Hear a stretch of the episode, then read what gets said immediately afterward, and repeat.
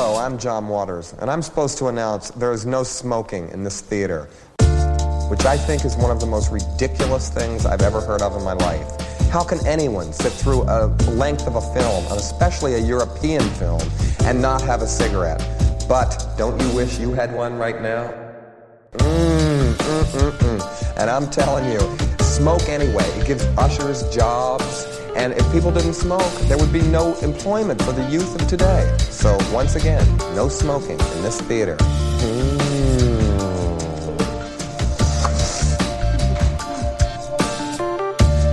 just going to hit the start recording button, and we can just... I have a few at the ready. Like Coach. Ooh. I was going to suggest doing it during your intro, Cody, but that's also pretty good. This is the intro. I got so much fizz on my mic right now. This is disgusting. That's why I need a pop filter. That's a personal problem. I got a pop. You're not wrong, but also, it went through the pop filter. What are we drinking? That's the problem. Aaron's got bloody dick. Cody has told me Mike. All right. That's just on Mike. No one knows what that's referencing. You're just saying. I don't even know the audience.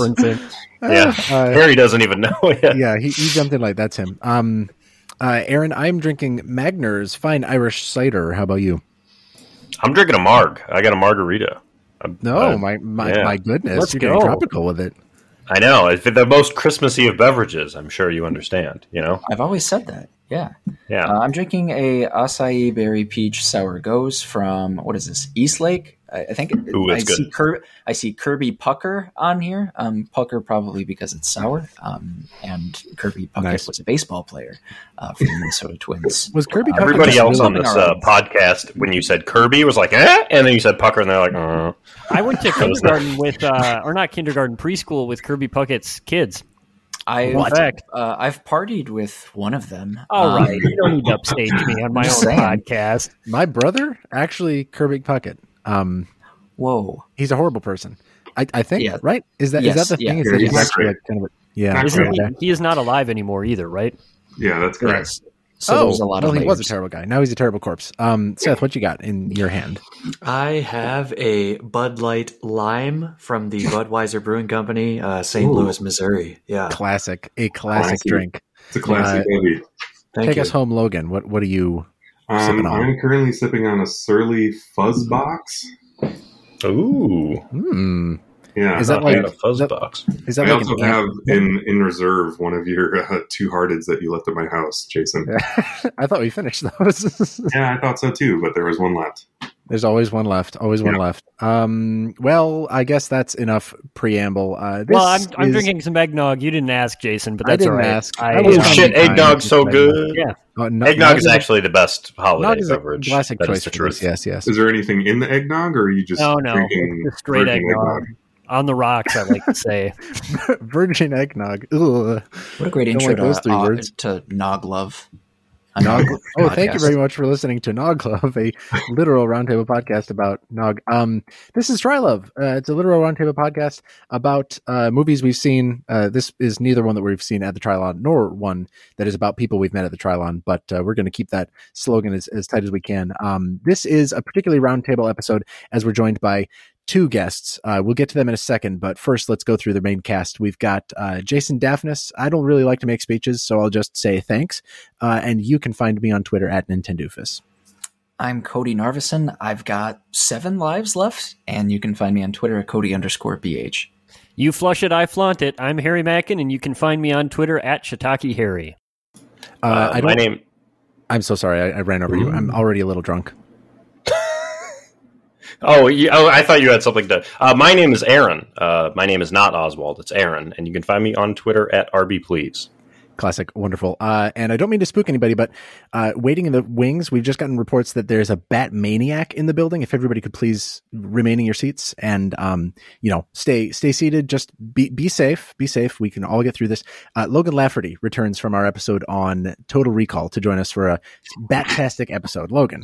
That is I. I'm spreading my wings to share all my Batman love. You can find me on Twitter at MRLeviathan. If you need to spell it, you probably don't want to follow me. So Yeah, there I am. I admire your candor, and thank you so much for being with us, Logan. And also returning from multiple episodes of Trilove, we have special guest Seth Zarate. Seth, say hello. Hello. I used to be the number one son of this podcast, and now they treat me like number two. And you can find me at SN Zarate. We really all did do that. All six of us came up with stupid things to say as our intros, and I love it. This is a very special Christmassy episode. Ho, ho, ho. Merry Christmas. About Batman Returns, an inarguably Christmas-time movie. Logan, we're going to tap into your Batmaniac knowledge as we go, but for right now, we have to let Aaron take the red carpet to give us a quick summary about this movie and what it's about. Since the dawn of time, ever since our ancestors first crawled out of the primordial soup, scientists, researchers, and philosophers have been obsessed with finding the answer to one specific question. What would happen if you put Danny DeVito in a superhero movie? Well, it may have taken countless aeons for that question to be answered. Answered it was in 1992 in Tim Burton's superhero sequel moving picture show, Batman Returns. Returning as Batman is Michael Keaton. He's joined by the aforementioned Danny DeVito, playing the classic villain, the Penguin, as well as Michelle Pfeiffer as Selina Kyle, also known as the Catwoman. The film revolves around the Penguin, also known as Oswald Cobblepot, as he plots a scheme to take over Gotham with the help of evil millionaire and philanthropist Max Schreck, played here by Christopher Walken. When the duo of Cobblepot and Schreck proved to be more successful than the law firm-like name might have you believe, Batman must work with, and sometimes against, secretary-turned-vigilante Catwoman to save the day, bring about justice, and kind of generally work through his psychosexual urges. There's a bunch of other context that might be good to know about this movie, including, for example, its two Academy Award nominations. But really the most important thing is the following, which I am going to read verbatim from Wikipedia. A quote-unquote parental backlash criticized Batman Returns with violence and sexual references that were inappropriate for children, despite being rated PG-13. McDonald's shut down their Happy Meal promotion for the film. Jason, that's what I got. That is astonishing. It is actually wonderful that this movie was even marketed to families, given the actual content of it. I'm actually going to cede my first chair to Logan. I want you to give us your quick background on Batman Returns. Why Batman? Why this movie? Why now?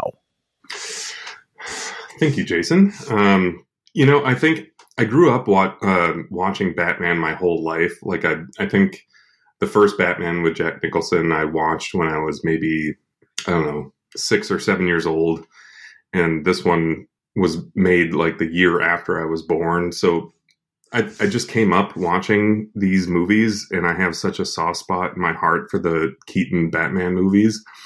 And the reason I like these so much is because of all like the Marvel DC movies that we've seen recently, these two movies, Batman Returns in particular, feels like you're immersed in a comic book.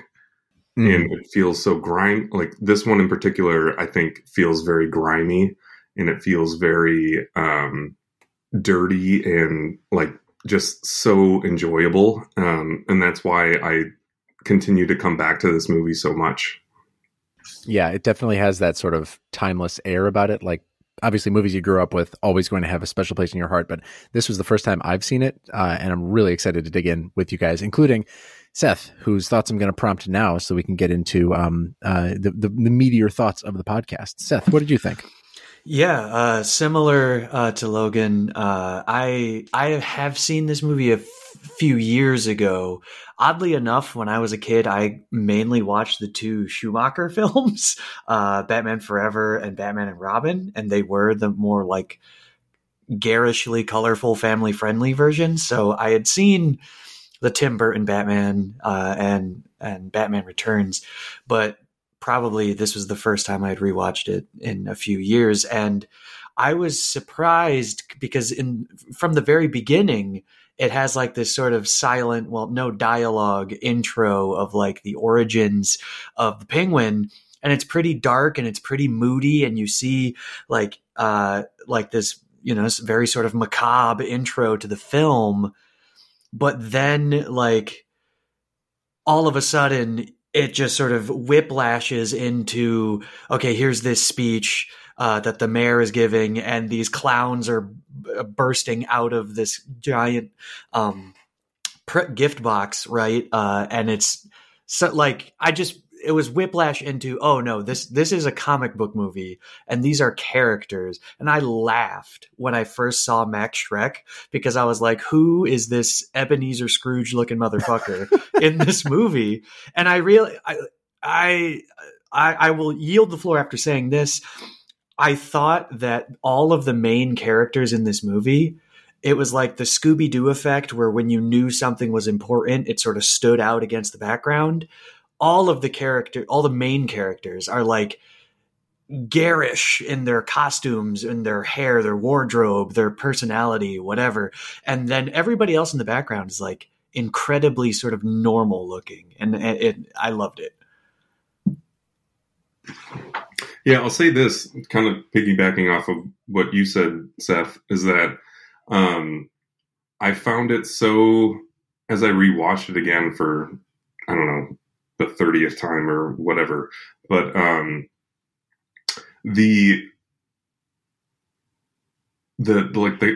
remember just being so creeped out as a child, and it stuck with me. Like, there are two instances in this movie that really burned into my brain, and one of them was when they chucked the penguin as a baby into the mm-hmm. the river, and I was like, oh man, that is so dark. And we'll get to this later, but another one was like the train that took all the children away. But just I had such a deep fear of being kidnapped and like not being around my parents when I was a kid, and I think that this like resonated so much because of that. Yeah, that's my take. That is that. I'm so sorry you ever had that fear, and I'm sorry this movie brings it back to you. But that is an incredible bit of little Logan knowledge to know. I see Aaron's hand is up. Yeah, just tying into what I think everybody's kind of said so far is that like one of the most like wild things about this movie is like the whiplash you get from these like, what I would consider not just like comic book elements, but like kind of like classic comic book elements, right? Like comic books now are like mostly, you know, there's all sorts of genres and whatnot, but like a lot of comic books are like very dark. Like they've learned how to be very dark and like very serious, and kind of how to reflect like what comic book movies have been since like the Nolan films.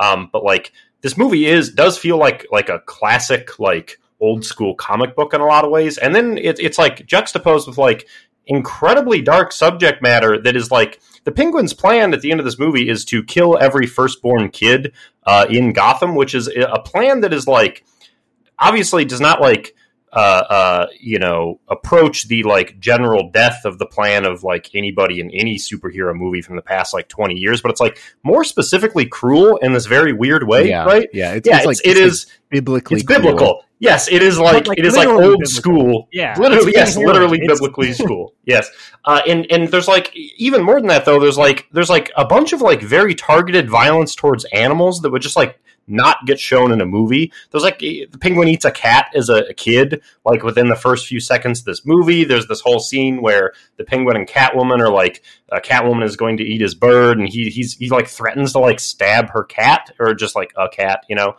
And it's like there's like so much weirdly specific stuff that is like oddly more dark. That like a lot of the violence, what you see superhero movies now, is like this very general violence, and this is like very cartoonishly specific in this very humorous yet like deliciously dark way that I really like love quite a bit. Yeah, you're bringing up like how I feel about this movie's approach to comic book as a format, to comic book as a medium, to like as a storytelling device, is that it feels effortless through the incredible amount of effort that they must have actually taken to make it look and feel like this, right? Like I like how literal comic book movies used to be. Now it's like, I guess I just saw No Way Home, and there's a whole like dialogue about how Electro falls into a pool of eels, and that's how he becomes a bad guy. And everybody comments on it, like in this snide, like, oh really? That's weird. Like everybody's a little bit smarter than the plot, you know? I don't I don't really love that about new superhero movies. And in this case, it's like everybody just sort of accepts that there's actually a literal march of hundreds of penguins with ICBMs taped to their backs going to explode the city. It's just like unrepentantly in love with the stupidity and the ridiculousness that comic books can really bring forward. You know, like Logan said, that to me is like more of the overarching feel of a comic book to me of this movie than like how it looks, which is obviously clearly inspired, how it feels, how the script moves, all that kind of stuff. It's how the characters are built in relation to that world that really rings with that whole, like, oh, this feels like a comic book to me. That it's not like, where we're watching people who know what comic books are. We're not like getting this weird fourth wall breaking. Everybody comments on how strange it is that the octopus man, it looks like an octopus. We have like everybody just accepts that the penguin is called Penguin because he's a short man who has webbed fingers. You know, I just, it's so baldly entertaining and so like clearly and unrepentantly in love with what it's showing that it's really hard to deny that amount of joy that that goes into this, you know? It like kind of looks into the future and like does commentary on what like comic book villains and even like superheroes had become. And that like I remember having a very distinct memory around, I don't even know what year it would have been, but like after The Dark Knight came out, I was on just like a bunch of internet forums, not like specific comic book ones, but just like general internet forums where people were talking about the next Batman movie and like, what are they going to do? Because Heath Ledger died at that point. They had to like pick another villain. They didn't reveal that it's Bane. And people were just like talking through all of the villains and were like, can't do this one because it's dumb. Can't do this one. This one they can make serious enough. And I remember like a post that somebody had made, lost to time now, that was like, the Penguin, you could really do the Penguin. Like a lot of you hear the Penguin and you think like, oh, it's like a guy who's a penguin, but like the Penguin as like a nickname for like a serious mob boss, like a guy who's like, you know, a little heftier, but he carries around this cane and you can treat like this, like, you know, this blade or like sworded cane, like really seriously. And you could do, and like this movie is literally just like, he's a fucking penguin guy. He's like a guy who's a penguin. And there's even a scene at the end where he's like wrestling with Batman. And he's like, I'm a real sicko because I'm actually like basically half penguin. You're just a guy who puts on a mask, you fake, you loser. I'm the real messed up one here. It's like so like delicious. We're like, yeah, comic book movies literally just used to be like, some guy fucked a leopard and there's like Leopard Man, I guess. Like that's just how we're gonna do it. That's the bad guy for this one. And like it's a nice little throwback watching this, I think. Yeah, I mean, I think that it's hard to like overstate how fucking insane this movie is, right? And especially in the context of its time, and especially in 2021, when we get the opposite end of the spectrum where, you know, in my opinion, and say what you will about Marvel movies, but like they are very much allegiant to the commercial aspect and allegiant to the sort of need to take this subject matter seriously. Whereas this has always been my favorite Tim Burton because it feels almost like a prank, right? It feels like somebody gave Tim Burton a major blockbuster movie and he was like, I'm going to actually make this absolutely freakish, outlandishly gay send up to all of everything that I think this movie is. And for the record, I think this movie is insanely queer, by the way. Like all of the characters, like Seth, you had pointed out, it's wild, right? I mean, like all of the characters are characters who are in the like Mean Girls parlance too gay to function, right? It's like even Batman, Michael Keaton in this movie clearly struggles to be a human being, right? Like it feels very much more like it has ever felt in any of the modern Batman movies that he is extremely uncomfortable as Bruce Wayne. He's like this weird sort of sniveling, like simpy weirdo basically that has trouble like relating to other people. And when he's Batman, he's perfect, right? And that's how it always feels. I mean, like Michelle Pfeiffer's Joker moment happens because she is tired of like being a part of regular society. The Penguin is like clearly this metaphor for like the way that we treat people it builds up and builds up underneath our cities, and it's actually like a foundational existential problem for those cities. It's wild, man. Like I can't believe that they got away with some of the stuff that they get away with in this movie. I mean, the Penguin is just straight up making wild sex jokes the entire time he's in this movie. There's a moment when Michelle Pfeiffer raises her heel and he sniffs it like a foot guy on the internet in the year 2021. It's just absolutely balls to the wall, just visually, narratively and stylistically, and even the acting is really good. And I really like that point that you made, Aaron, where it's sort of a commentary on the contemporary superhero movie, because it's like this movie has no particular respect for or love for the original Batman comic books. And Batman kills people. He kills so many people in this movie. He just murks and he throws a guy with a dynamite into a hole, and then he blows up a second later. Right, it rules. We just walk past it and it rocks, right? Like, it's so much better. This is such a Chad movie compared to like any Marvel movie. It's just like, fuck off. Like, I'm going to do exactly what I want to do, and I'm going to make this a weird movie that's kind of making fun of the subject matter. And it feels more like a real superhero movie than any other movie because of that, right? Like, we had talked about how this is such a comic book movie, and I think it's because it's not taking, it's like, it transcends that really annoying binary of the sort of, like sincerity versus irony, that all of these movies have to walk now, where, like you had said, Jason, it's smart. Like, we have to pretend like we're smarter than the subject matter and sort of laugh at it, like in No Way Home. Whereas this movie, like, absolutely exalts in everything, like right down to the gay subtext of the 60s Batman comic books. Like, it's playing in all of those waters, and it's so much better for it, I think.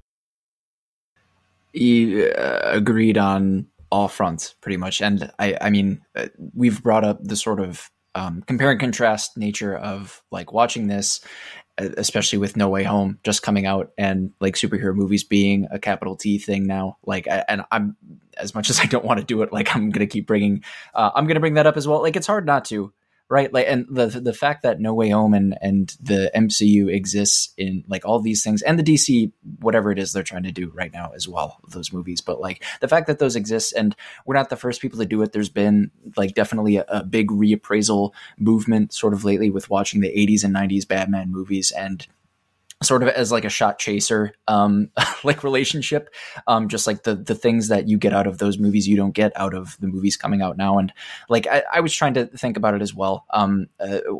While like during my most recent watch, and like, there are a couple things, and Jason mentioning that there's no, like the sort of snide, demeanor that a lot of like contemporary superhero movie characters have, like, you don't really get that same thing here. Like, there's buy-in from everybody, right? Buy-in that you wouldn't see from like Robert Downey Jr. or, you know, anybody else really in a super, like Keaton brings this like really weird cornball energy to the Bruce Wayne Batman balancing act. He's so good, dude. He like I'm definitely like hugely underappreciated, I think, which is really weird to say for like his name being in the title. DeVito is, as we've said, he's very consciously disgusting and horny, and he's next to this this character played by Christopher Walken, who's just like straight facing it the whole time. You know, the straight man. It made me think of like, and this is a really, well, I guess holiday movie ties, but it made me think of like Michael Caine, like acting the shit out of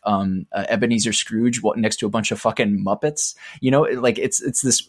That's so good, like, dude. It's just like, Cody, that's brilliant. It's the same really thing. Good.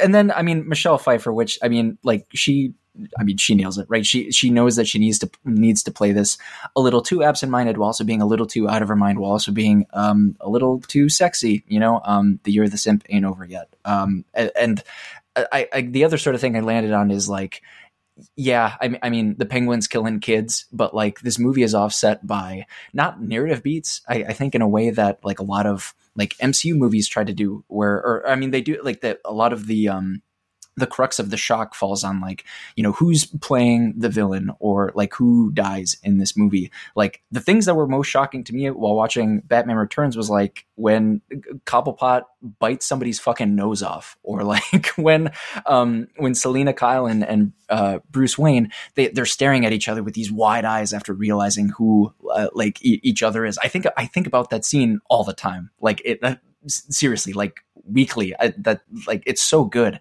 There are so many good, just like little moments. A horde of penguin bombers, just like that's what this movie is like, that's what the foundation is here, and that's why it's so memorable and like weirdly timeless in a way that I don't know, other stuff might not be. I have no break on this other than to say that this movie rips, y'all. I jotted down, I went back and watched this movie with more of an analytical eye, and I came away with some really gem quotes, and I'll just like run through them and we can react to them. Hell but, yes. I want to put as my text tone Christopher Walken saying expensive baubles. The way that he says it, like wobbles. Wobbles. You know? A quick interjection. I was pointing out to Seth, I love how the guy who plays Christopher Walken's son, Max Schreck's son, adopts a Christopher Walken impression. Yeah, dude, so be his son. Anyway, keep going with your quotes. Another one was that give the Constitution a rest. It's Christmas. And I loved all the like the stupid jokes where like Penguin was talking to the press and he said, I was the number one son, but I was treated like number two, which is a great poop joke. I know you like your poop jokes, Logan. I do like a good poop joke. And that's why I'm going to give you a quick. There you go. I remember this caught me off guard because I hadn't recognized it before until I watched it last night. But Schreck was talking to Bruce Wayne in their one-on-one meeting, and he said, "Do you want to go 15 rounds with Mohammed Schreck?" Yeah, dude. That makes no fucking sense. Like, that's a thing to say, I guess.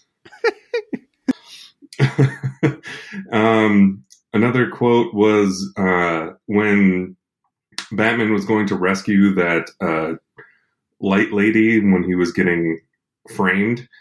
He was fighting Catwoman, and he said, and I quote, "Eat floor, high fiber." Well, and the high fiber part is the second half after he slams her head first. Yeah, exactly. Oh, eat floor. Eat floor, he throws her into the ground, high fiber. It's so good. It's like, you know, the Batman who makes quips? We all love that Batman who famously quipped.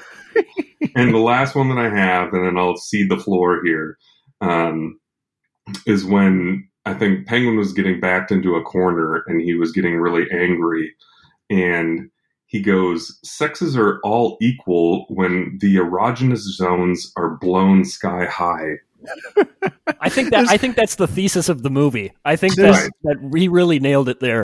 There's so much simpler ways to say what he was trying to say there, but he had to make it theatrical. And the erogenous zones are blown sky high, so fuck it. Yeah. Oh man. My god. One of my favorite bits of dialogue, or I guess monologue, is when Catwoman has Batman pinned and they're sort of looking up at the scaffolding around them and there's, you know, Christmas decorations and stuff. And apropos of nothing, I mean, out of nowhere, Batman decides to say that mistletoe is lethal if you eat it. Like, that was so good, man. Why the fuck would you? Where is your mind, man? What are you thinking? Like, that's why this Bruce Wayne is the best Bruce Wayne, right? Because it's like, this is the dude who really was like, off being a nerd and learning ninja shit from 20 to 30, right? It's like, that's what it would happen. He wouldn't be this like suave dude. He would be this fucking freak because he dresses up like a bat and goes out every night. And so like, yeah, of course he would say that. I love his interactions with Michelle Pfeiffer in here because it's like, it's the first time he's ever met a woman in his life, the way that he sees and talks to her. It's so funny. Seth, I don't know. He's got game. He's got game, doesn't he? Batman has some game. Yeah.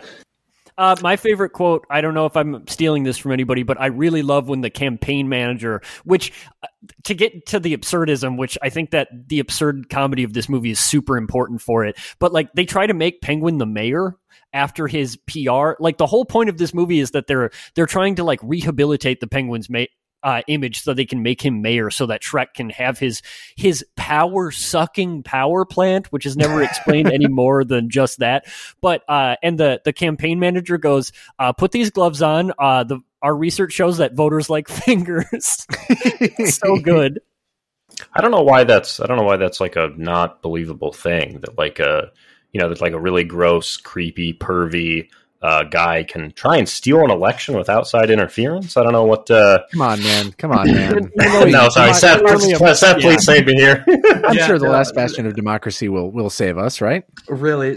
So the sad part is this probably relates to electoral politics because the quote that stood out for me that I wanted to bring up is when Max Schreck is trying to convince the Penguin to buy into his plan, he lets him know some of the benefits of the mayor, the office of mayor, including, imagine as mayor, you'd have the ear of the media, access to captains of industry, unlimited poontang. Unlimited poontang. This is a PG that phrase movie. Was said. Yeah, that phrase was said in a Batman film. Amazing. Exactly. And said to Danny DeVito as Danny DeVito like snivels and like jumps up and down because he's so fucking horny excited at the prospect of what about the scene where he's in front of like the unexpected, pop-up campaign office that Max Schreck shows him, and he's just like the whole time he's just eating a fish. Just like he has a fish in his hands and he's just eating it raw, just digging into it. It's like tell me a more visceral portrayal of a villain in a Marvel film. You can't do it. It doesn't exist. I would say that there are like a weird amount of sexual innuendos in this movie. Yeah. Like I'd like to fill her void. Like it's I don't know if that's innuendo, right? It's pretty straightforward. Past that, yes. Yeah, the other, this is the most extremely 1992 moment is the prominent, feature shots of CDs, and specifically when Michael Keaton is in the Batcave and he's hijacked the Penguin's speech in front of Gotham Plaza, and he's recording some of the audio God. And he record scratches the CD with the yeah, dude. I lost my shit. And the CD has the Batman symbol on it while he's doing that. So he's like DJ Batman in that moment. Incredible. That's literally the only reason that I like this movie better than the original is because it was DJ Batman.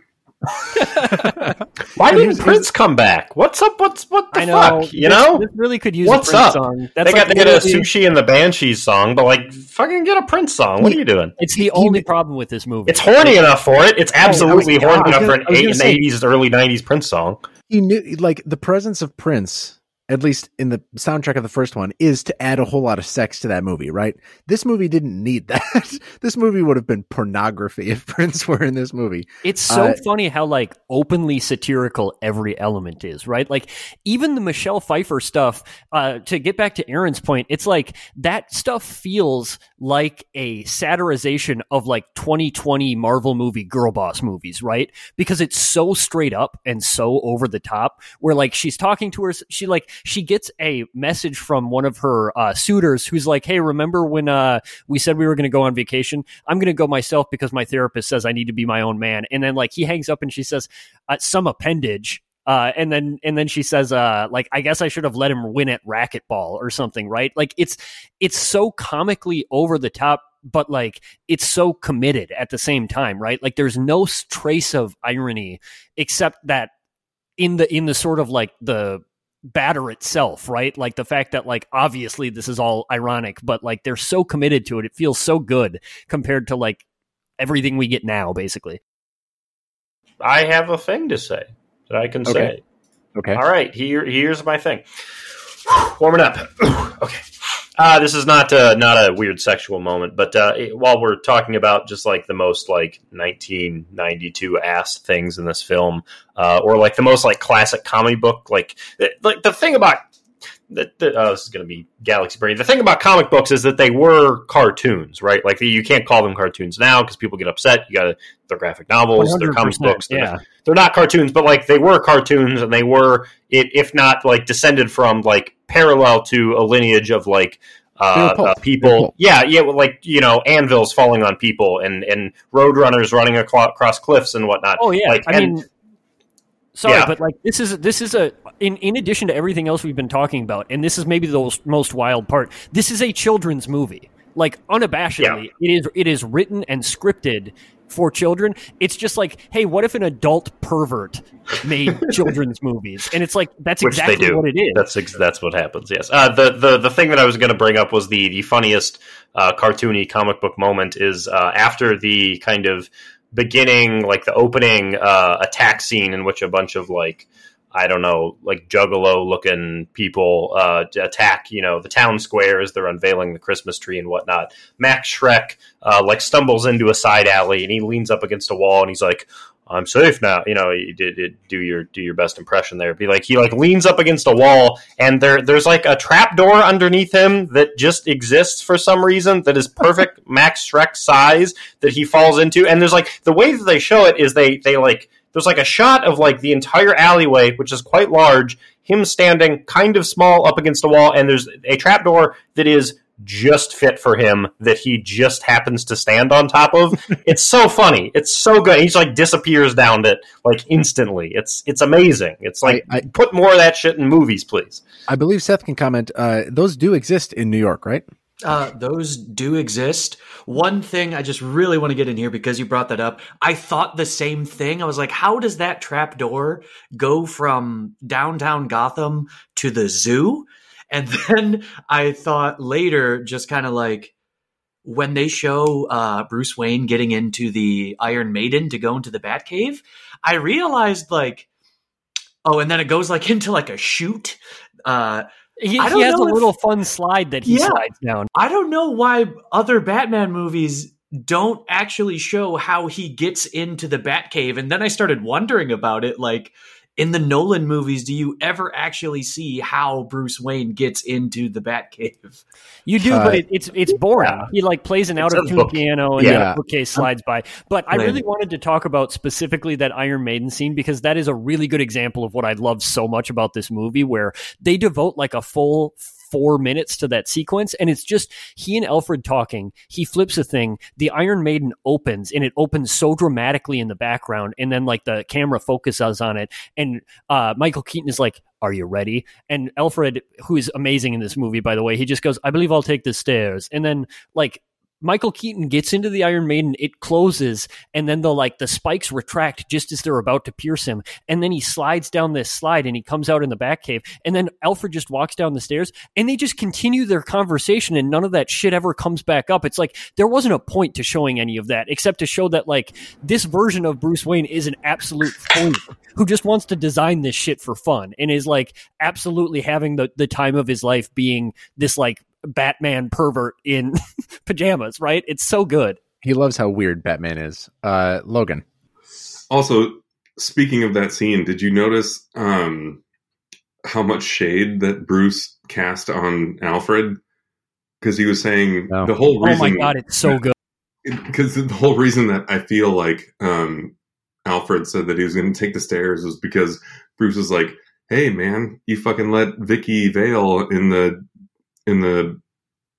Batcave last movie, like, what's your deal? Oh, yeah. And Michael Keaton's it's so hard, too, where he's like, oh, you want to talk about security? Yeah, who let Vicky Vale into the Batcave? It's so good. He's like, yeah, like, you let Vicky Vale, I turned around and she was there, so what the fuck, dude? It's so incomprehensible to our understanding of, like, the contemporary, hyper-serious, grimdark Batman. That, like, this is a Batman who just, like, has these sort of, like, catty, bitchy, like, like argument, sort of like tête-à-têtes with his Alfred, as butler, right? It's so funny, and Alfred occupies such a good position in this movie in as the straight man in like every sense, right? Where like he's just the guy who wasn't shaped by Gotham City, and so he's not like a freak, and he just has to deal with all of these people. And there are multiple scenes of like Alfred just dealing with both Michelle Pfeiffer's character and Bruce Wayne Batman, and like having to deal with the fact that they're just like so ill-equipped for human interaction,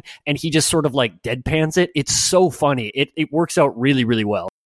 It does. I think that's why he's the best Alfred, and I think that's why, you know, we can go into the lost Tim Burton movie that was supposed to come after this, but I think that's why he was carried into Batman Forever, is because I think he is the best Alfred. As much as I like Michael Caine in the Nolan movies, I think Michael Gough is just spot on as Alfred. He's so good, and it's like it's such an important element of this movie to have a person who is like a relatively normal human being, because it does such a great job of highlighting just how messed up all of these characters are.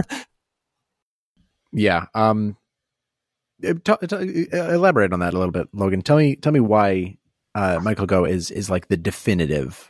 Well, I think that he's more subtle, and he is obviously more like subservient to Bruce Wayne, where Michael Caine is a great Alfred, but he's also wise, right? He provides counsel to Batman, right? He's always got the answer there. Yeah, exactly. He's this whole character, whereas Michael Gough provides this badumcha kind of yes, right. He's the second to Bruce Wayne, and which is why I think that they kept him for Batman Forever. For sure. I mean, Michael Caine is a father figure to Batman very clearly, whereas in this one, it feels more like they're the odd couple, right? They're just this bickering old couple that knows too much about each other and loves to take it out on one another in this sort of very loving, silly fashion. Yeah, I totally agree with Logan. I think just to maybe add a little context for the athletes out there, when I think of Michael Gough as Alfred, I see it's like he's sort of like a low use. He doesn't need the ball in his hands. You know what I mean? It's in Christopher Nolan movies, not just the Batman movies, but everybody is a ball handler, everybody is they're set up to be a superstar. Michael Caine as Alfred, great, because it's Michael Caine. He's a good actor. He brings a lot to that role, but you don't need Alfred to be that. You just need efficient. He has some nice deflections for some of the dumb shit that Bruce Wayne says, like Michael Gough does, exactly what Logan's saying. Just you don't need Michael Gough to be this, this dude who's taken 20 shots a game. He just needs to have a good, efficient, couple of timely baskets, and that is. That's sports. I don't know whatever nerd shit you're talking about, but I feel the need to back up my man Michael Caine. I don't know. Am I the only one here who's I'm not saying does he need backing up? I think of course not. But Logan was saying I don't know if Michael Caine's a bad. I had a visceral reaction to I had a no in my mind I was can't say that. I don't know, something about Michael. Maybe it's because I didn't grow up with this. I didn't grow up with the original Batman, and I think I'm kind of with Seth in that. I think when I watched these movies as a kid, I usually rented Batman and Robin, which maybe says more about the idiocy of young Aaron more than anything else. But I didn't grow up with these two. Is he in Batman and Robin? Does anybody know? Because I don't have a child. Okay. Well, that's my bad then. But I don't have a childhood memory of for me, I think Michael Caine is kind of the character. I don't know. Maybe I need to rewatch the rest of the Schumacher and Burton films to get that instilled in me. Now, I know where you're coming from, Aaron, but honestly, I think I'm inclined to agree with Logan at this point. And with Cody, to keep it going, it's almost kind of Michael Gough is the Michael Jordan of Alfred's, in that he is fantastic, but I did not watch him in his prime.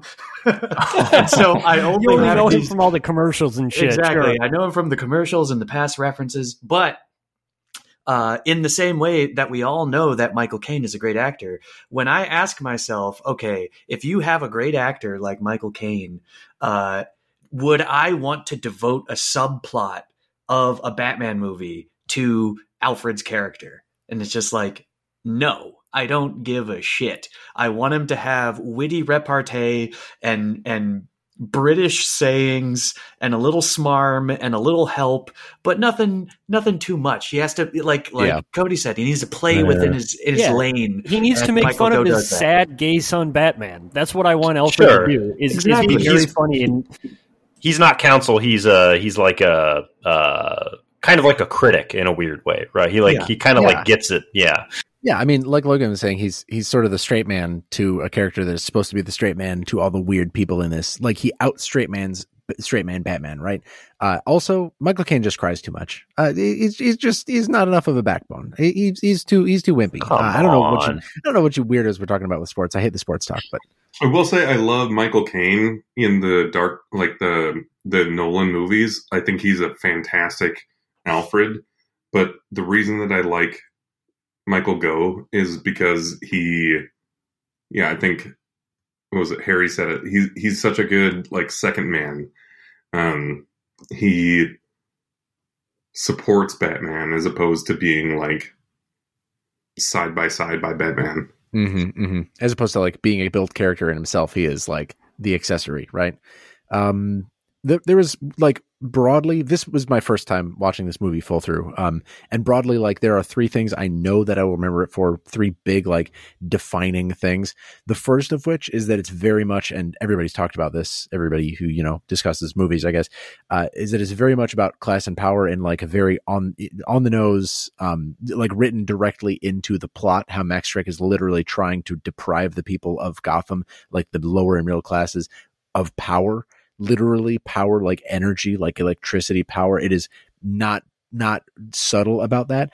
Right. It's so thematic that it actually doesn't make logistical mechanical sense, where he's trying to build, like I said before, a power sucking power plant. And everybody's like, why are you trying to build a power plant? We've got a power surplus. And he's like, but it's not enough. And it's like, what are you talking about? Yeah. Also that, like, that plan doesn't really have anything to do with the rest of the film.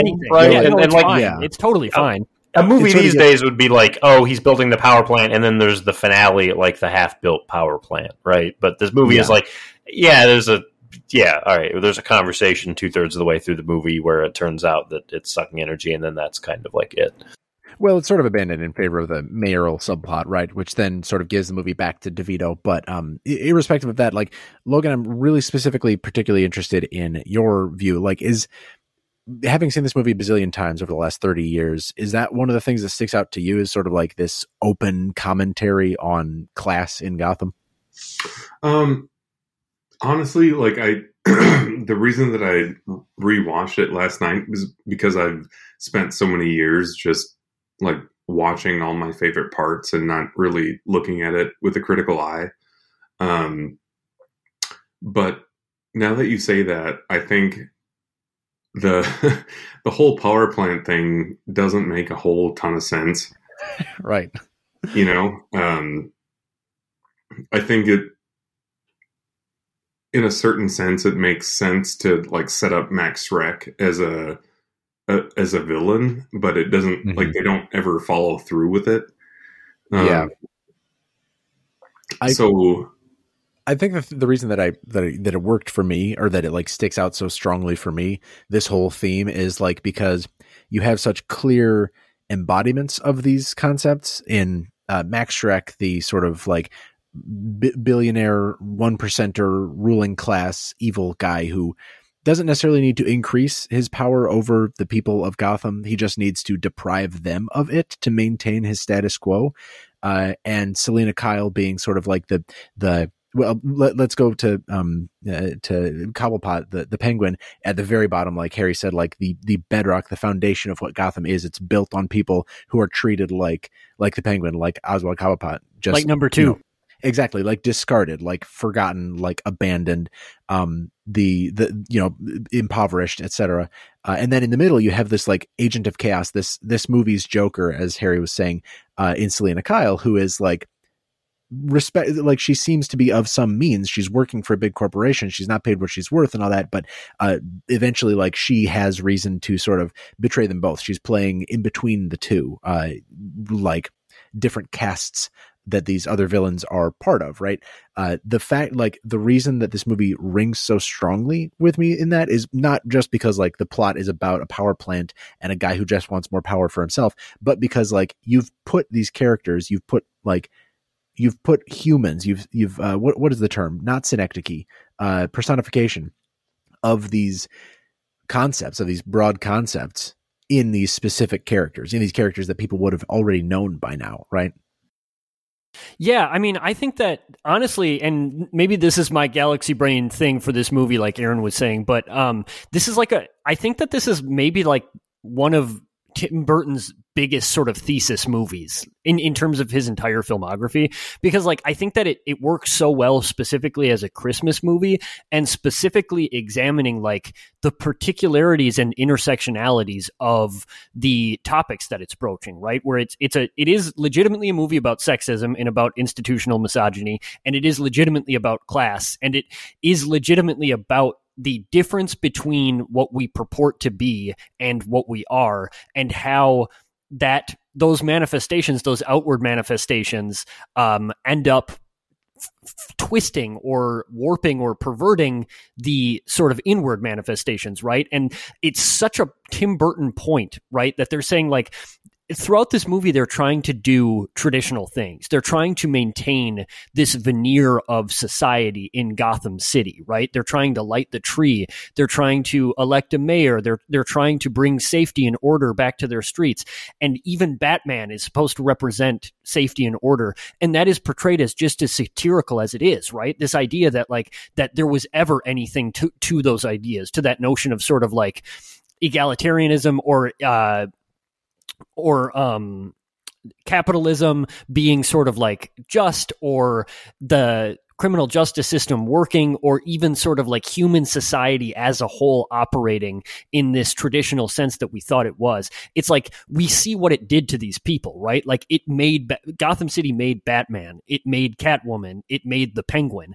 And like in a world where those things are true, where people are split down the middle, as Michael Keaton says at the end of this movie, it is absurd, right? It is absurd that we are attempting to put this veneer over this sort of like mask over what really is this very dark, chaotic thing. And I think that it's like a perfect vessel for examining like psychosexuality and class and sort of civilization in it and its discontents in that way, right? In a very Tim Burton manner, and having so much fun with it at the same time. And it makes Christmas the perfect symbol for it, and it makes Batman the perfect sort of symbol for it, and comic books, right? Like it all comes down to this idea that like you are staring in the face of how things actually are, and the fact that we keep trying to think that it's this other way, it's this traditional way that these traditions and these standard classifications of like how human society works and how we're all built, like that ever equated to anything is absurd and becoming more and more absurd, right? It's a really good point. I really like it for that reason. Hey, why does Batman's banner have the bat signal? Wouldn't everybody know? Didn't you see that when they shoot it up, and then the Bruce Wayne's manor, like it catches it and like it reflects off a few things so that it ends up coming into his room?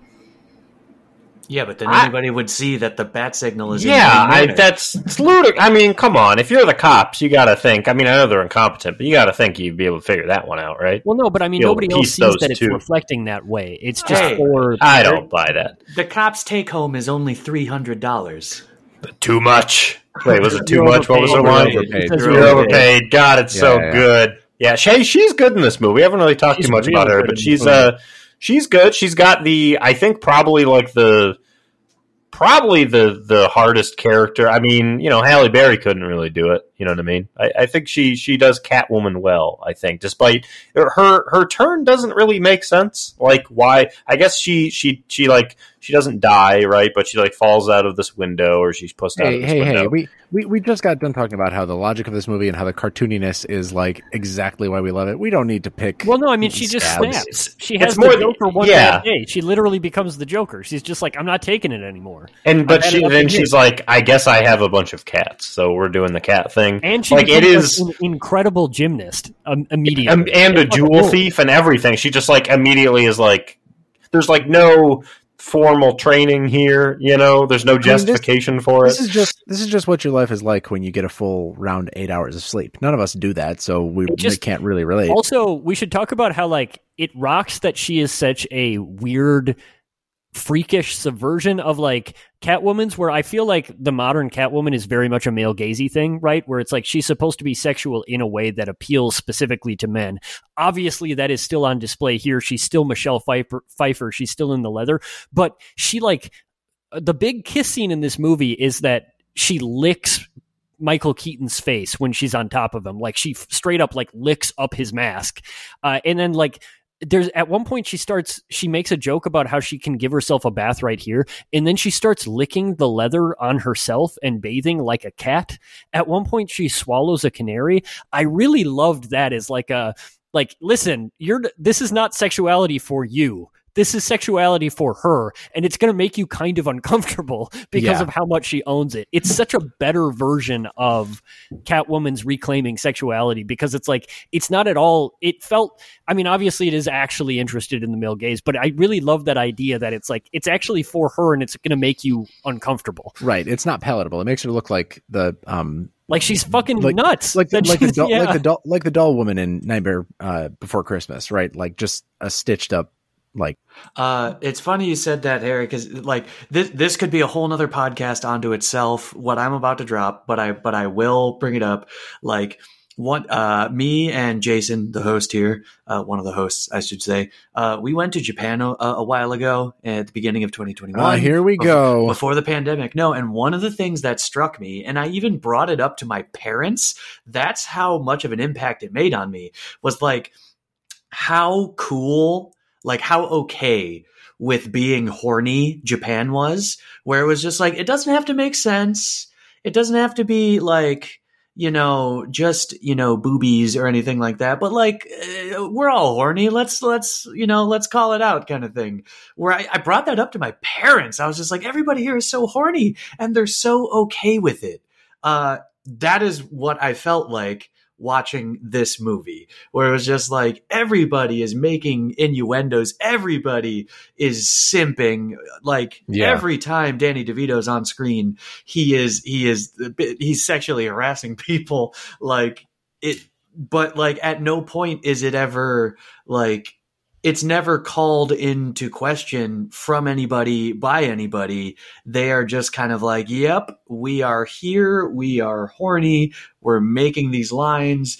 Michelle Pfeiffer's in you know, shiny leather. Yeah. Yeah. I think I heard this movie described as a quote unquote kink opera. Yeah, dude, that's a good description. Description, right? It because like the horniness, like Seth said, that's a really good description. But also the horniness is like much more expansive than it would be in like contemporary, where like weird things are allowed to be horny, and like kind of freaky things in this movie are allowed to be horny in a way that they're really not in contemporary blockbusters, I feel like. Definitely. Oh wow. Oh, you owe me a Coke. The final thing that I said that there were a bunch of buckets that I keep thinking about this movie in, and I'm only saying this to like pivot to the next conversation point. So anybody can take it from me anytime you like, just yank me off stage with a sheep's crook.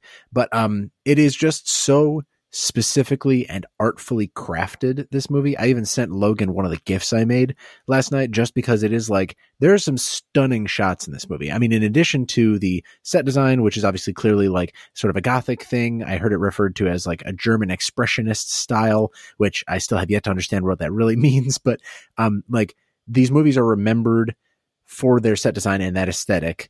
And those definitely deserve praise. Like they are stunning, but it's also, like I said, just so deliberately shot, and each shot so deliberately composed. Like do you guys remember just like how many weird and interesting angles and cuts there are? How it just all complements that weird stone cold Gothic architecture feeling. Like if it were shot any differently, I wouldn't feel the same about it. Even with all the same set dressing and design and stuff.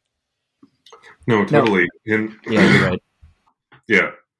I think that just what you said, I actually jotted down a note that said, I looked up the Wikipedia page of it, and it's a combination of fascist architecture and World's Fair architecture. Fuck yeah. Whoa. So I fucking love that description.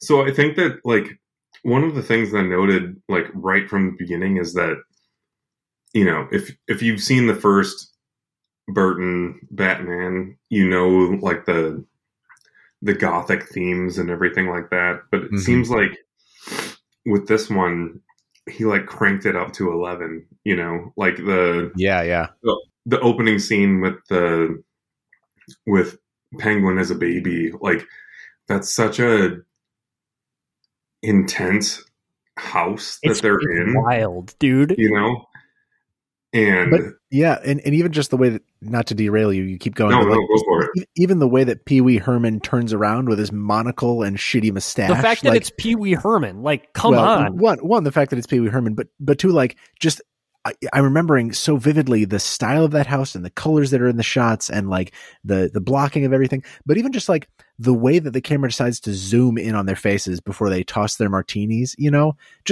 just indelible, some of these weird images. And it's just it makes you really appreciate.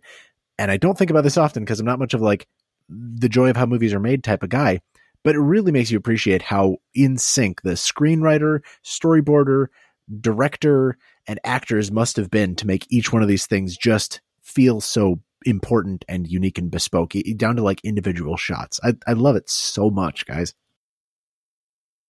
I do too, and I totally agree. It feels like oftentimes we're taking literally the scenic route to get to the shot we need, and I can't point to any specifics because that's how my brain is right now, but just when a close-up will do, we're either sitting at an extra long shot or we're zooming in very slowly just to get more of a glimpse at this Whoville-ass Gotham City. And yes.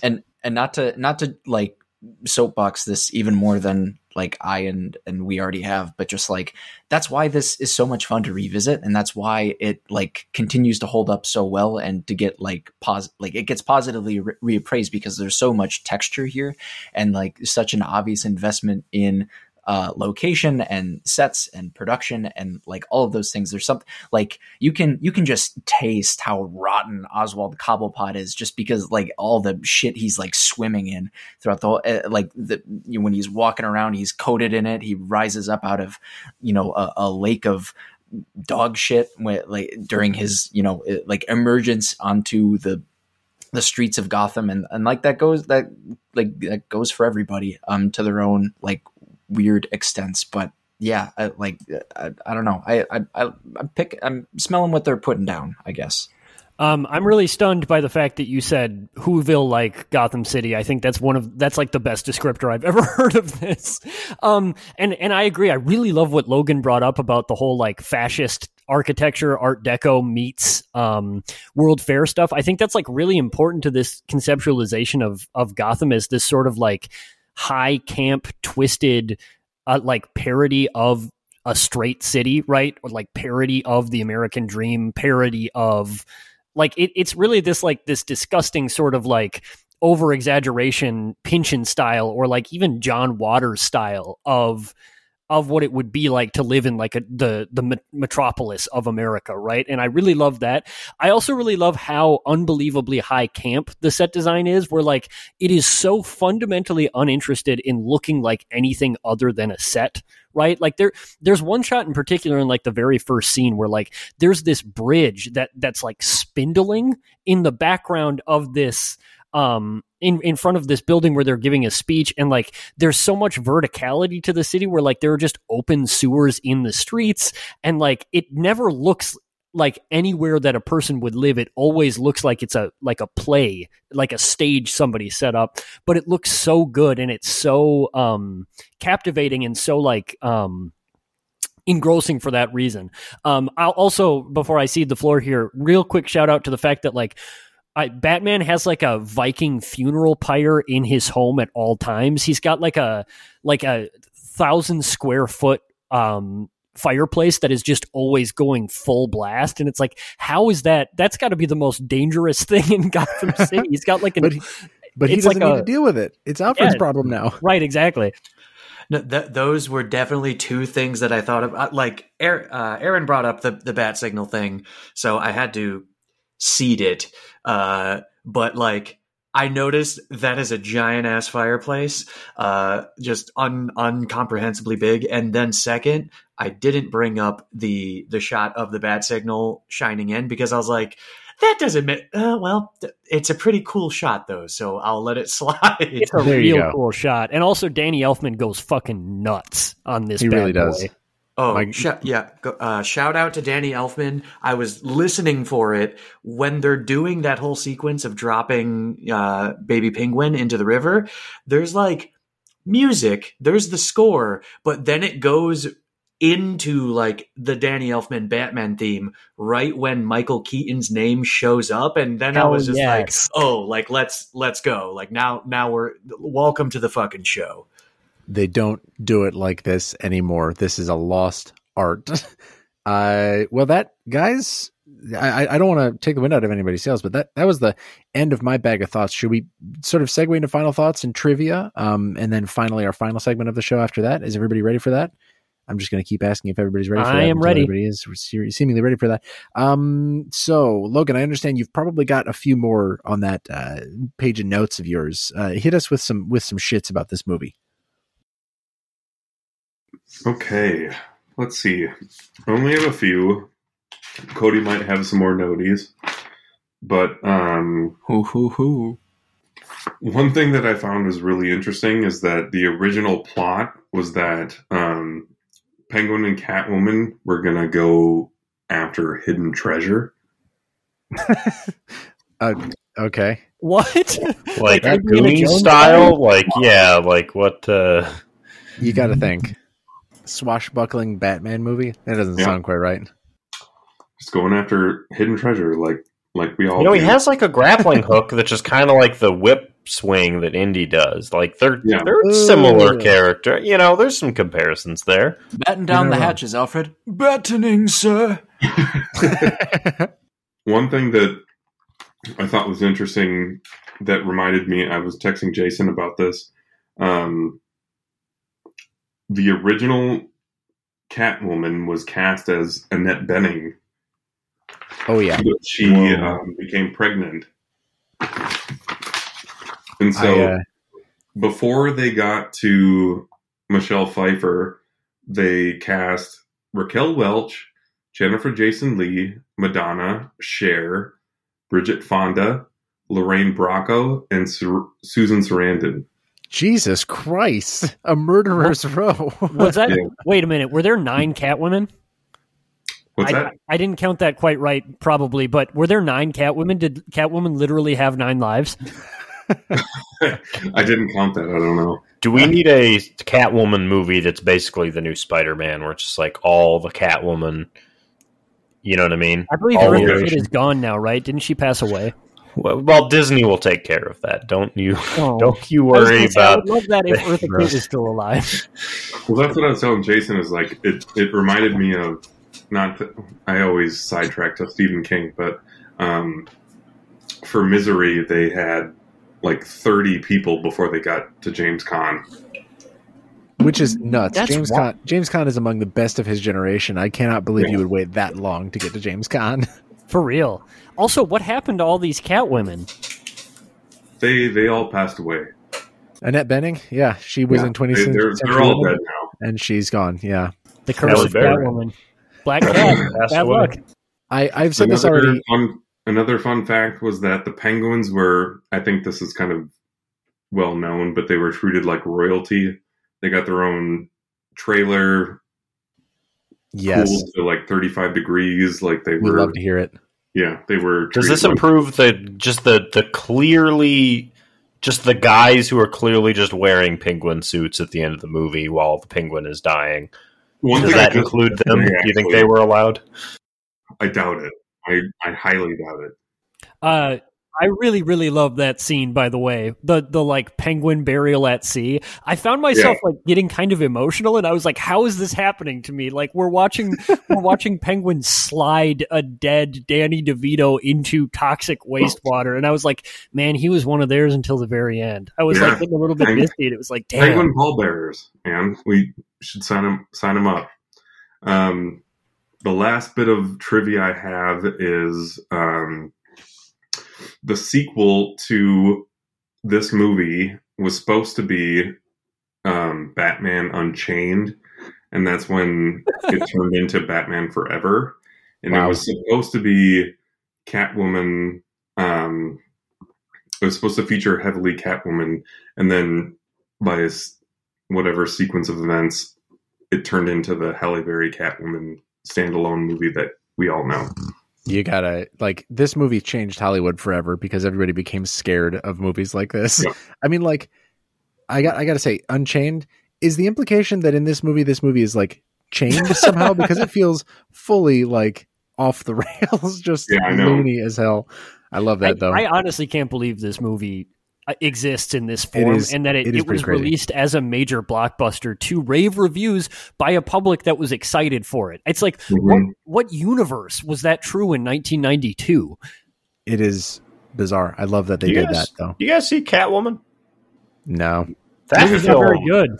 That film is what the bad person in that film is Sharon Stone, whose character makes, I believe, a makeup that makes her skin really hard. Yeah, like a skin cream that makes her skin really hard so she can, like, take punches and whatnot, and it won't, like, impact her. And the final battle is just Catwoman fighting this lady, like, wearing makeup. That's, like, the bad guy of that movie. That's a real piece of shit. Even as a kid, like 10 years old at the time, I was like, this is an awful, awful film. Truly bad. So Batman Returns was the transition between, the Tim Burton gothic, like, fantasy world into Joel Schumacher. Tim Burton was supposed to direct the third one, and he didn't like the script. And so they gave it to Joel Schumacher, and the rest is history. And then in 2021, we have the Spider-Man multiverse coming together. And yeah, that's the world. The world was never the same. You got to wonder about the existence of a world where we get more movies like this one. We'd probably be spoiled on them. Okay. Well, we really went places with that discussion. Do we have anything else before we finish with the, I don't like to evoke the name before we actually lead into the segment, but, any final thoughts? Final thoughts. This is my favorite superhero movie. I'll plant the flag right there. That's a pretty good take. I would say a wonderful, I could not argue with that. I still have a soft spot because I grew up with the Raimi Spider-Man films, but this is up there with them, man. This is in the same cloud. Let's see. Okay. Harry, do we want to try and rope Logan into singing the Cody's Noties theme with us? Or do you think we should just... as well. Can we get a 4-person Cody's Noties in? Do you know the theme, Logan? We sing it like the Sister theme, the kids show. Cody's Noties. You'll feel it out. Yeah. You ad-lib. You're classically an ad-libber. Yeah. I'm classically trained. So Harry's going to lead us in, and we're going to sing the Cody's Noties theme. Yes, let's go. The Cody's Noties theme, which goes like this. Cody's Noties. Wow. Oh my God. Look at that. We had a whole chorus. Wow. Cody's Noties. I am floored by such down a whole octave. we'll cover the spread. Hold on. There's a cat eating. God, little piece of shit. Wow. Cat, life's a bitch, and so is she.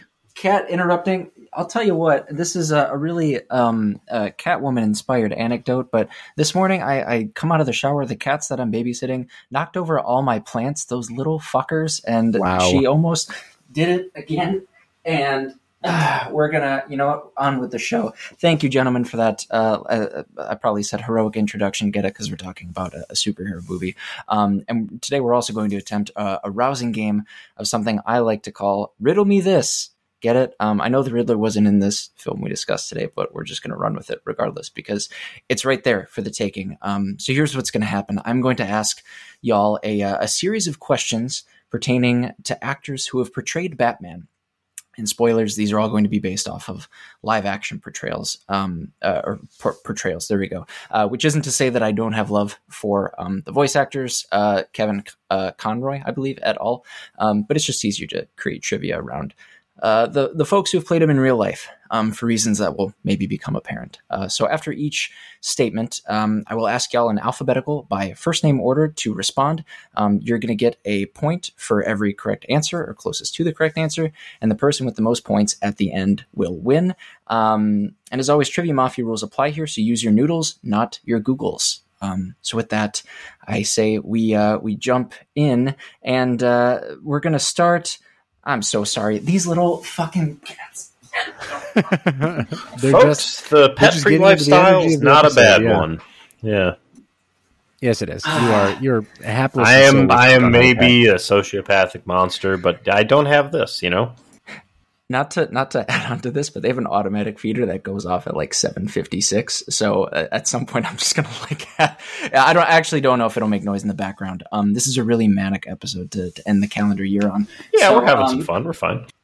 Yeah, we're good. We got our beers out. I'm almost done with this huge sour goes that I'm drinking. And we haven't even started the game yet, so we should do that now. We're going to start with Michael Keaton for this first question.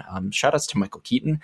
Come on the pod. And we're also going to invoke the Rashomon rule. Shout out to the Rashomon rule. Come on the pod. For those unaware, the Rashomon rule is that, oh boy, it's been a little while. No film needs to be longer than Rashomon. That's sort of what this rule postulates, right? Rashomon is a perfect film released in 1950, directed by legendary director Akira Kurosawa. And Rashomon, it comes in at 88 minutes. And so the question that I have for you gentlemen here is, how many films released in the 21st century that abide by the Rashomon rule has Michael Keaton been in? So how many 21st century films has Michael Keaton been in that have been, 88 minutes or shorter, basically, is what I'm asking. So just a number of films, 21st century, Michael Keaton, he played Batman. I'll start with Aaron. Aaron, what do you think? What's your guess? How many do you think he's been in? I can name maybe two movies. Well, let's see. The Founder was really long. Birdman was zero. You just got to say a number. Yeah. Zero. All right. Aaron says zero. And since we do have a beefy crew with us today, which is to say we have a lot of panelists, a lot of contestants on the Noties, feel free to double up on answers. There will be multiple choice questions later, and so doubling up will be a thing that happens regardless. But, just especially those of you at the end of the line here, feel free to, no sense in being proud if you think it's the right answer. But I will pivot to, I believe Harry's next, going by the aforementioned alphabetical order. Harry, what's your guess? I think I'm going to, I'll just go with two. Two, huh? Okay, perfect. Two for Harry. Jason, what's your guess? I'm going to say five. Just fuck it. I'm not going to win this. Jason says five in parentheses. Fuck it. Okay. Logan, what is your guess? I'll say three.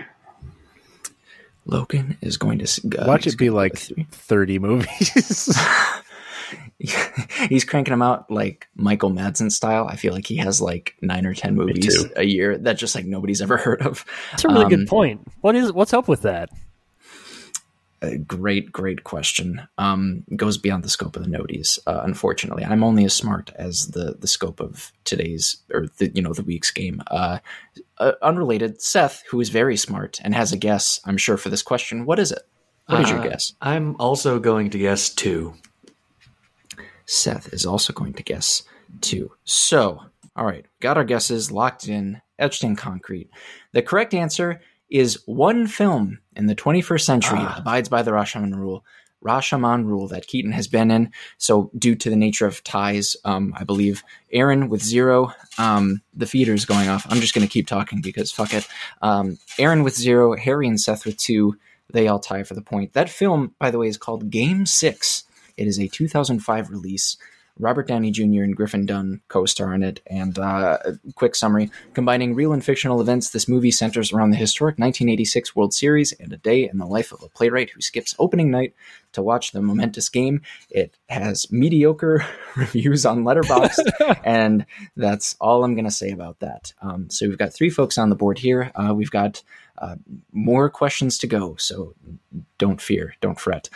Next up, we've got Christian Bale as the focus for question two. And I don't know if y'all are aware, but on IMDb, the Internet Movie Database, in those profiles, they've got a section dedicated to trademarks of many artists, and Christian Bale included. What I'm going to do here is list three Christian Bale trademarks included in his IMDb profile. Two of the trademarks I list are going to be for real. They are certified. They are IMDb official, and one of them will be fake, that I threw in to kind of throw you off the scent. And your job will be to pick out the fake trademark. So we want to actually pick out the fake trademark. In this case, you're going to sniff out the imposter. I'm going to read the three trademarks here. First one is as follows: intense physical and mental commitment to his roles. That's the first one. The second trademark, completely immerses himself into the mannerisms of the characters he plays.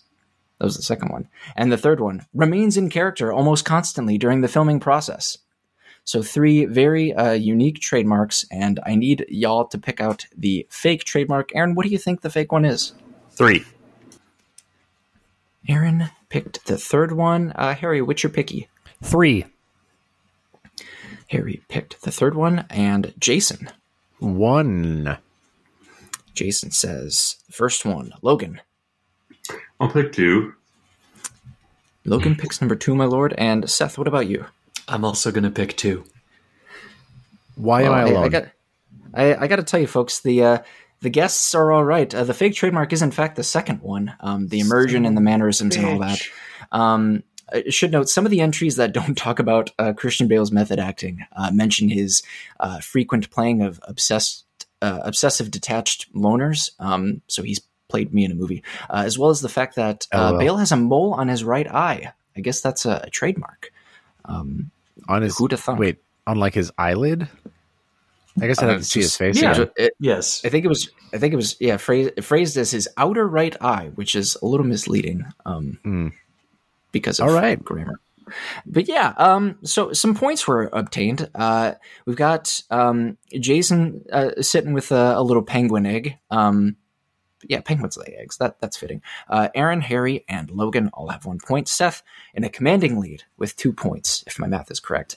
And we're moving along to the third question, which is about Robert Pattinson, who is playing Batman in an upcoming release, an upcoming feature film, live-action feature film. And we're going to take a peek at some of Robert Pattinson's most favorite films. So in July of this year, so last summer, Pattinson submitted a list of his top movies to Far Out magazine for a piece that they were doing about him. A little interview, little whatever else. I didn't read the full thing, to be perfectly honest. But what I'm going to do is list three films.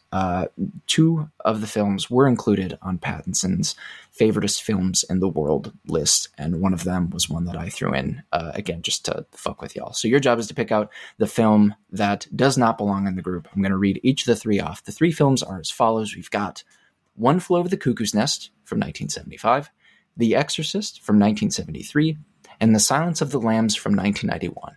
So which one of those films is not among Pattinson's favorite all-time films? This is crucial to understanding his psyche going into his Batman and Bruce Wayne performance. So I really hope we can all get this right. Starting with Aaron, what do you think?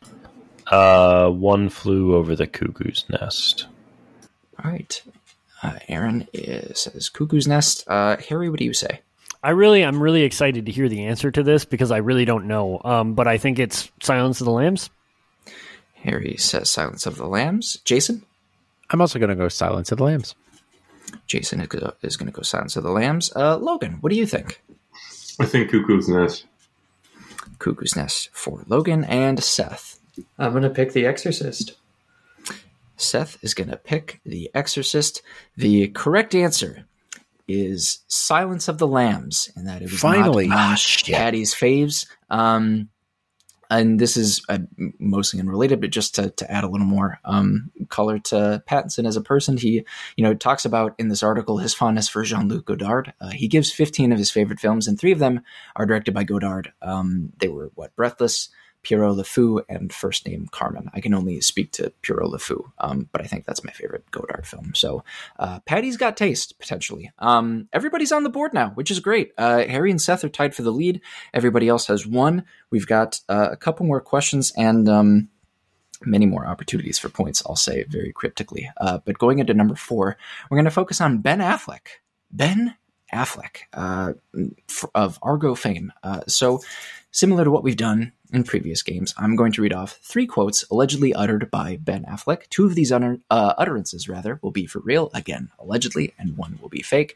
Your task is to pick out the fake one. So I'll read off the three quotes one at a time and leave it to each of you to pick out the imposter afterward. So the first quote, directing is really exciting. In the end, it's more fun to be the painter than the paint. So that was the first one. Second quote, I'm always described as cocksure or with a swagger, and that bears no resemblance to who I feel like inside. I feel plagued by insecurity. And finally, the third quote, I just feel like sometimes I'm a force to be dealt with. It's not easy being me. So those are the three quotes. Which one of those is the imposter Aaron? Number two. Number two for Aaron. Harry, what's your guess? I can't choose number two. I'm choosing number three. Harry's choosing number three. Jason? Number one. Jason says number one. And Logan? I'll say number two. Number two. And Seth? I will also say number one. Seth will also say number one. The imposter is the first one. That quote was actually allegedly uttered by another former Batman, George Clooney, another actor-director, George Clooney. Well, brilliant. You know what? We've got Seth in the lead with 3. We've got Harry and Jason with 2 points. We've got Aaron and Logan with 1 point. This is still very much anybody's game, because for our final question, what I'd like for us to do is just for a moment consider the four men who these questions have been about. So in summation, we have Michael Keaton, Christian Bale, Robert Pattinson, and Ben Affleck. And what I'm going to ask each of y'all to do is rank these men in order of who you think is the tallest to shortest. So tallest to shortest Batman of these four. You'll get a point for each correctly slotted man. And again, there are four men here in the mix. So if you get the order perfectly correct, you'll get 4 points for this question. Real game changer. Just as another example, if 2 of the men that you list are slotted into the right places, you'll get 2 points, and so on and so forth. So I'll vamp just a little bit longer to give everybody time to think about it. Again, ranking these Batmen from tallest to shortest in your best approximation. And again, those Batmen are Michael Keaton, Christian Bale, Robert Pattinson, Ben Affleck. I will stammer a little bit right here, and then I will turn to Aaron and I will ask, have you had enough time to think about this and pen them down, or do I need to vamp a little bit more? Could you repeat the 4 just so I make sure that I know? Oh, absolutely. Those 4 Batmen. We have Michael Keaton, Christian Bale, Robert Pattinson, and Ben Affleck. So we're ranking them again from tallest to shortest. I'm good. I don't. Okay. I have no fucking clue, but I'm good. Okay, great. Well, you know, as we say for these, if y'all want to let us and our listeners into your mind as you thought about this very serious and important question, feel free to do that. Otherwise, if you just want to drop them in the order that you think, that's great too. However you want to go about it, for the sake of hashtag content, is good with me. I'm just going to do it because none of us had any. It was pretty much just like, how tall do I guess they are? No information. Right. I'm going to say tallest. Wait, tallest to shortest? Tallest to shortest. All right. Tallest Affleck, and then Pattinson, and then Keaton, and then Bale. So to make sure I heard that correctly, Affleck, Pattinson, Keaton, Bale? Yeah, Bale strikes me with a lot of short king energy, I think. Gotcha. Okay. I will not editorialize at all. At most, I will just ask, or like I'll repeat and make sure I have them correct. But Aaron's got his locked in, and I will now look to Harry for his breakdown. Okay, I'm gonna go Affleck, Keaton, Bale, R-Pats. So Affleck first, then Michael Keaton, then Christian Bale, then Robert Pattinson. I'm sorry, Harry. Are you calling him Ben Affleck? Motherfuckers. All right, we can move forward. Shout out to the Affleck to come on the pod. Jason, I believe you're next. So if you wanted to run down those, I will happily make notey of them. I would. I'm pretty confident about the first and last, but the middle could be the toss up. I'm going to go tallest Robert Pattinson, then Ben Affleck, then Michael Keaton, then Christian Bale. Roger Dodger. Okay, so Pattinson, Affleck, Keaton, and then Bale. Is that right? That is correct. Okay, cool. Moving down the line to Logan. Logan, what do you think? I think it's yeah, it's not Bale, easy. Bale, Pattinson, then whatever the fuck. Affleck or Keaton? Affleck, then Keaton. Keaton short. All right, so to reiterate, we've got Bale, Pattinson, Affleck, and Keaton. Is that right? Yeah. And I don't want to bail too quickly, but I think my wife is going to into labor. So I'm going to bail right now. Oh, my God. Yeah. Hey. Whoa. Wow. Congrats. We caught that. We'll let you know if you won. So, the most important thing you'll hear. Hope he doesn't have flippers. Bye. Wow. Godspeed, bro. Thanks for being here. Good luck. Good luck. Godspeed, Logan. Thank you. Hey, best of luck to y'all. Holy shit. He'll never know. Yeah, wow. That's the wildest member of the competition for Aaron. That's right. I'm back, baby. Let's fucking go. No, congratulations, Tim.